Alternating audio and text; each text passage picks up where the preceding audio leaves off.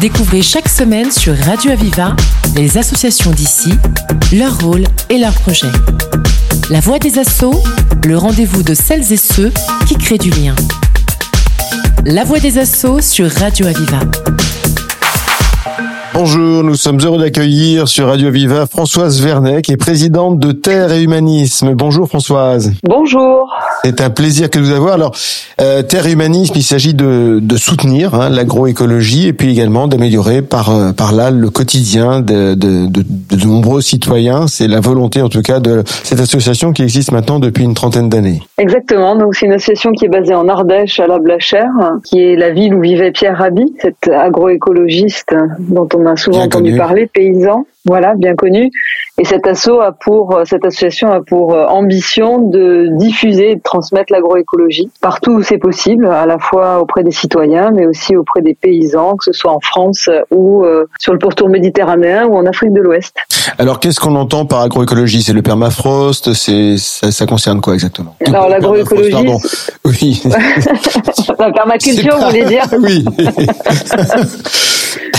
Alors l'idée de l'agroécologie, en fait, c'est de permaculture. cultiver. Oui, voilà. Donc c'est pas très donné de la permaculture. Euh, l'idée, c'est pas de faire forcément de différence. En tous les cas, euh, c'est sur des pratiques agricoles qui euh, à la fois prennent soin du vivant euh, sous toutes ses formes, que ce soit l'eau, le sol, euh, les vers de terre, etc. Prennent soin également de, de l'humain. Comme vous savez, l'agriculture est un des corps de métier où il y a le plus de suicides en France et où Eh oui. euh, les gens sont le plus malheureux. Voilà.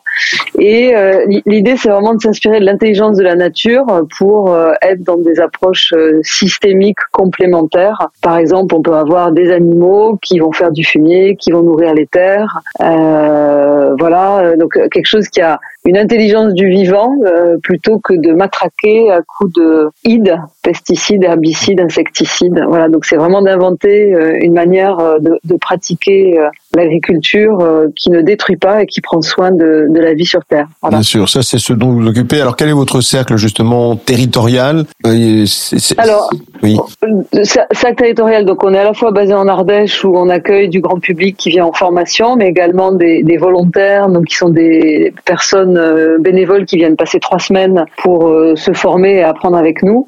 Et on a également non, non loin de Montpellier une ferme qui est dans le nord du Gard, hein, qui s'appelle la Noria, sur on a aujourd'hui un peu plus de 4 hectares et euh, sur laquelle on est en train de- d'installer des paysans qui, euh, ayant des difficultés d'avoir accès à du foncier, vous savez qu'aujourd'hui, pour les non issus du milieu agricole, le plus compliqué, c'est d'avoir des terres hein, quand on veut s'installer en maraîchage ou en poule pondeuse ou en arboriculture, par exemple.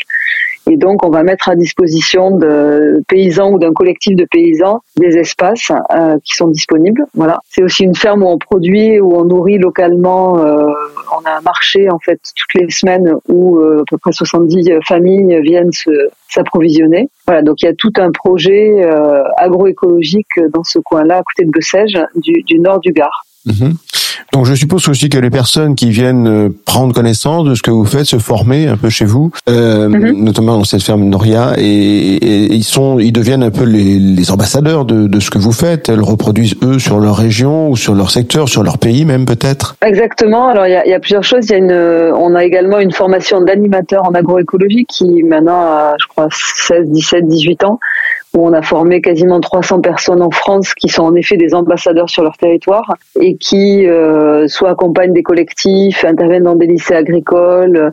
Interviennent euh, bah, là où, où il y a de la demande. Ça peut être aussi des, des communes ou des communautés de communes. Et puis cette formation, elle existe également euh, sur le pourtour méditerranéen et en Afrique de l'Ouest, où là c'est plutôt des paysans qui deviennent eux-mêmes euh, ambassadeurs. Donc en général, ce sont des associations de paysans qui souhaitent se former à l'agroécologie. Et donc chaque personne formée est elle-même euh, amenée à, à accompagner euh, son village ou un collectif de paysans. Voilà. Donc il y a plusieurs euh, personnes comme ça qui se font le relais de ces pratiques que l'on euh, partage. Est-ce que les instances gouvernementales, du moins le ministre de la culture, de la, de l'agriculture. Enfin, le, euh, vous vous suit justement par, par rapport à ce que vous disiez en préambule à cette profession qui, qui souffre beaucoup hein, et qui, est, qui pourtant représente ce qu'il y a de plus noble, c'est-à-dire les produits de la terre. Est-ce que vous êtes suivi justement par les autorités? Non, on n'est pas suivi. On n'est absolument pas suivi. De toute manière, euh, les autorités restent quand même très en lien avec un lobby euh, de l'agro-industrie qui est aujourd'hui très fort, beaucoup plus que nous, les associations. On est euh, regroupés dans un collectif qui s'appelle Nourrir. Vous avez aujourd'hui une cinquantaine d'associations qui œuvrent autour de cette question-là, de la production jusqu'à l'alimentation, je dirais. Et donc, on essaye de faire entendre notre voix,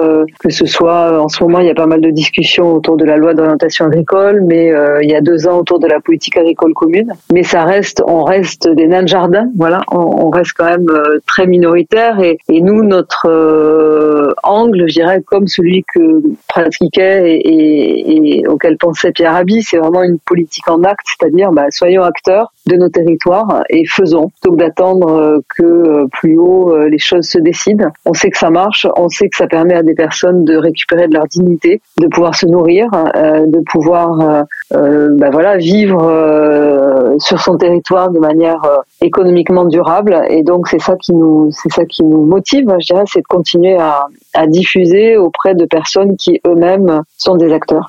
Bien sûr, et pour ça, vous avez besoin de dons pour pouvoir. Comme, tout, comme toutes les assos en France, hein. il faut savoir que le, les associations environnementales, c'est le parent pauvre du mécénat en France, hein, c'est 7% des dons. Donc c'est vrai qu'il y a, il est important de donner de l'argent pour la recherche, il est important de donner de l'argent pour plein d'actions sociales, mais toute la, tous les sujets autour de l'environnement et notamment de l'agriculture euh, ben, est assez peu soutenu, alors que comme vous le disiez très justement, ce métier de paysan, c'est un métier extrêmement compliqué. C'est pas du tout euh, des cutéreux et des ploucs, sont des gens qui ont une responsabilité qui est celle de nous nourrir, celle de préserver la terre pour les générations euh, futures et continuer à les former, continuer à, permettre que ces pratiques se diffusent, c'est extrêmement important. Voilà, donc surtout n'hésitez pas, vous savez que c'est le défiscaliser, hein, de faire un don à terre et humanisme. Euh, c'est court, ça aurait été un plaisir de continuer cette émission. J'espère que nous aurons l'occasion, en tout cas, de nous retrouver sur les ondes par rapport à cette cette profession que tout le monde connaît parce que on a toujours dans un membre de la famille, on est allé à la campagne, on sait ce que c'est, cette valeur ajoutée que qu'il faut surtout préserver et qu'il faut garder et, qui, est menée par des par des, hommes qui, qui s'en occupent et pour nous. Donc c'est important quand même de de le, de le mentionner et de, de venir, d'en prendre compte et éventuellement de, de faire un don. En tout cas, c'est un grand plaisir, François Zernec, de vous avoir eu. J'espère que nous, nous vous aurons de nouveau sur nos ondes. Merci. Merci de nous avoir accueillis. Merci. C'était La Voix des Assauts, l'émission qui donne la parole à celles et ceux qui créent du lien. Retrouvez cette émission et toutes les infos sur Internet. Radio-aviva.com, rubrique La Voix des Assauts. Une émission de Radio Aviva.